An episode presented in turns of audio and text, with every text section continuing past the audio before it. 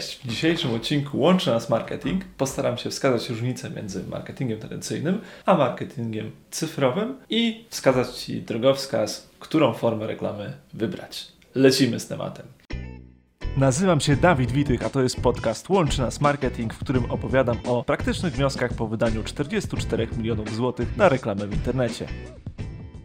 Na początku należy zadać sobie pytanie, co to jest tak naprawdę marketing tradycyjny. I możemy tutaj brać pod uwagę oczywiście radio, telewizję, billboardy, ulotki, gazety, ale również takie aktywności offline'owe jak targi czy wszelkiego rodzaju eventy, gdzie można się reklamować. Jeśli chodzi o marketing cyfrowy, możemy sobie tutaj zaliczyć chociażby newsletter, reklamy na portalach internetowych, reklamy w aplikacjach, reklamy w wyszukiwarce, media społecznościowe czy wszelkiego rodzaju eventy internetowe typu webinary, telekonferencje. Jaka jest zasadnicza różnica między jedną a drugą formą reklamy marketingu? Otóż chodzi o kwestię mierzalności, bo należy być tam, gdzie jest nasz potencjalny klient. Czyli jeżeli my znamy personę naszego potencjalnego klienta, wiemy, gdzie przebywa, co lubi, jakie media konsumuje, w jakiej formie, to tak naprawdę tam powinniśmy być i wbrew pozorom nie mogę powiedzieć, że tylko marketing cyfrowy jest najlepszy, chociaż ma jeden zasadniczy plus, który warto nadmienić, że jest na pewno bardziej mierzalny.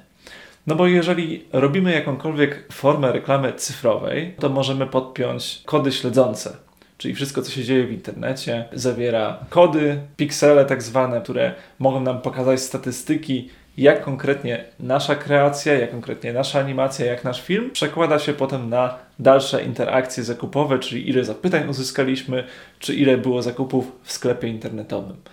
W przypadku marketingu tradycyjnego jest to dużo bardziej utrudnione, lecz również nie niemożliwe. Trzeba po prostu bardziej to zrobić z pomysłem. Konkretny przykład. Jeżeli robimy reklamę w formie ulotek. Jesteśmy na przykład pizzerią, no i jest to dość skuteczna forma reklamy w naszej okolicy, bo jesteśmy produktem regionalnym. To na przykład dajemy specjalny kod rabatowy, który uprawnia do tego, żeby na przykład odebrać sos gratis, prawda? No to w ten sposób możemy zidentyfikować, że konkretnie ten klient przed z tej ulotki, czyli ta forma jest dla nas wtedy mierzalna. Czego nie należy robić? Klasycznym takim przykładem jest to, y, kiedyś rozmawiałem z jednym e, z klientów, okazało się, że inwestują e, budżet, to już było parę ładnych lat temu, więc pewnie dzisiaj byłaby to większa wartość, 5000 zł miesięcznie w reklamę na autobusie. Były to usługi dla klienta, można powiedzieć, premium, więc pytanie po pierwsze, czy klient, do którego chcemy dotrzeć, korzysta z tego autobusu lub zwraca uwagę, co na tym autobusie jest napisane.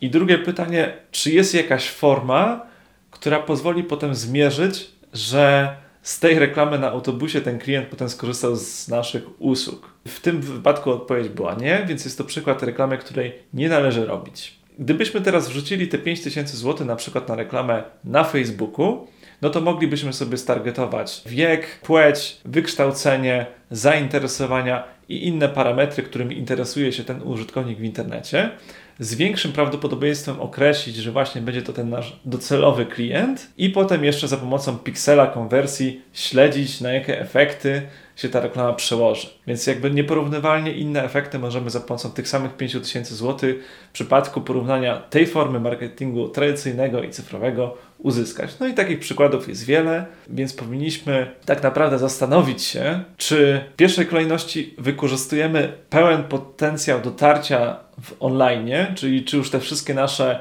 mierzalne formy reklamy mamy uzupełnione, czy jesteśmy we wszystkich najważniejszych portalach społecznościowych, z których korzysta nasz klient, czy jesteśmy w miejscach wyszukiwań w internecie, czy w miejscach konsumowania kontentu, gdzie ten nasz odbiorca jest.